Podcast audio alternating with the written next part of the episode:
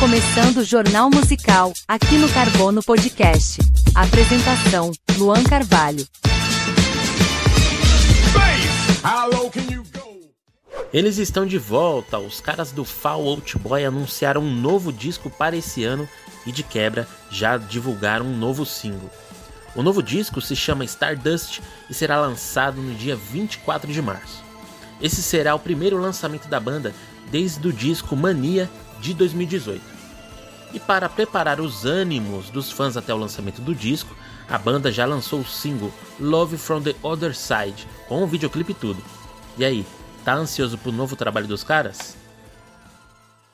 A banda Ego Kill Talent anunciou na última semana uma mudança na sua formação.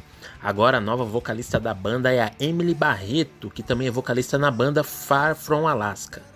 Em agosto do ano passado, o Eagle Kill Talent havia anunciado a saída do vocalista Jonathan Dorr e até então não havia anunciado nenhuma novidade sobre a banda. Jonathan era vocalista da banda desde o início da banda em 2014 e desde a sua saída não anunciou nenhum outro projeto. Agora com a nova formação, vamos ficar esperando o material inédito do Eagle Kill Talent. Conforme a apuração da revista Billboard, o Dr. Dre está vendendo parte dos direitos das suas músicas por 200 milhões de dólares. Atualmente estamos vendo diversos artistas vendendo seus catálogos para gravadoras empresas da mídia e o Dr. Dre parece estar de olho nesse mercado. Vale lembrar que quando o artista faz a venda do seu catálogo, ele está vendendo sua parte nos direitos autorais das músicas que estão presentes nesse catálogo. Os investidores que compram esses direitos ganham uma renda que na maioria das vezes é utilizada como um fundo que é resgatado após um período. Já o artista recebe uma bolada de uma vez só, que poderia demorar muitos anos para ele receber. Por esses motivos, a venda de catálogos na indústria da música está sendo cada vez mais popular. E aí, quanto você acha que valeria o catálogo de músicas do Dr. Dre? Já falamos aqui no Carbono Podcast que o disco The Dark Side of the Moon do Pink Floyd está completando 50 anos em 2023. E para comemoração desta data tão especial, a banda vai relançar uma edição especial do disco este ano. Além disso, a banda divulgou uma competição para animadores criarem animações de qualquer uma das 10 músicas do disco. Os projetos poderão ser enviados até o dia 30 de novembro e passará por uma banca de especialistas, que incluirá o Nick Mason, que é baterista da banda, e o diretor criativo Aubrey Popowell. The Dark Side of the Moon é com certeza um dos discos mais emblemáticos da história do rock, e com certeza vamos ter muitas outras comemorações ainda este ano. Essa é a notícia que a gente não queria dar, mas após 19 anos de estrada, a banda Panic! at the Disco vai encerrar a sua carreira. Em comunicado nas redes sociais, o líder e vocalista Brandon Urie revelou o encerramento das atividades da banda para focar na sua família.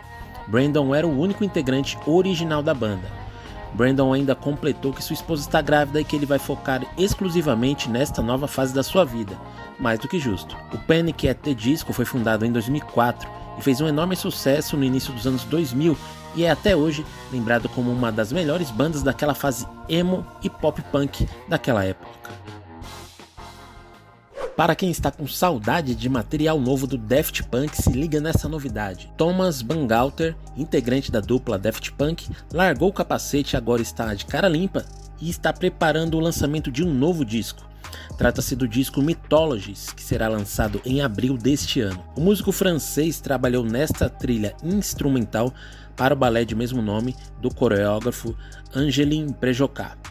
O projeto tem 23 faixas em 90 minutos e foram gravadas pela Orquestra Nacional Bordeaux Aquatime. E essa não é a primeira trilha sonora com a assinatura dos caras do Daft Punk.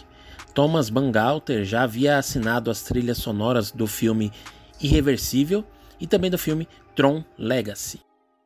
Atenção fãs da Lana Del Rey, preparem os bolsos que a cantora vai desembarcar no Brasil este ano.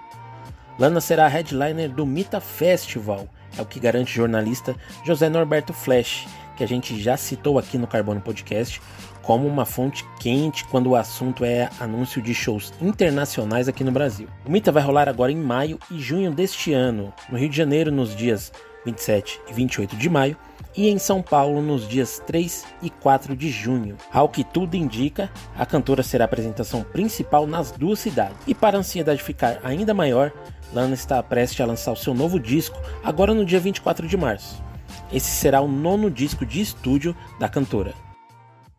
O anúncio da nova turnê dos Rebeldes foi um sucesso e agora o grupo anunciou um show extra aqui no Brasil.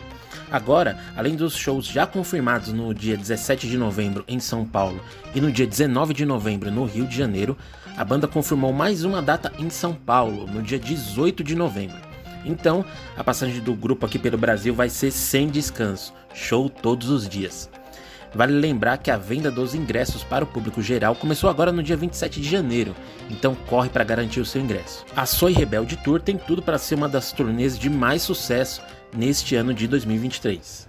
No dia 3 de março vai chegar o aguardado disco da Kylie Uchis chamado Red Moon in Venus, e nos últimos dias a cantora colombiana barra estadunidense revelou o tracklist do seu disco.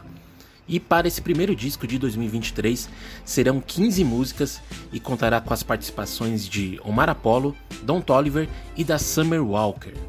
Red Moon in Venus é o primeiro de dois discos que a Kaliushis prometeu para este ano.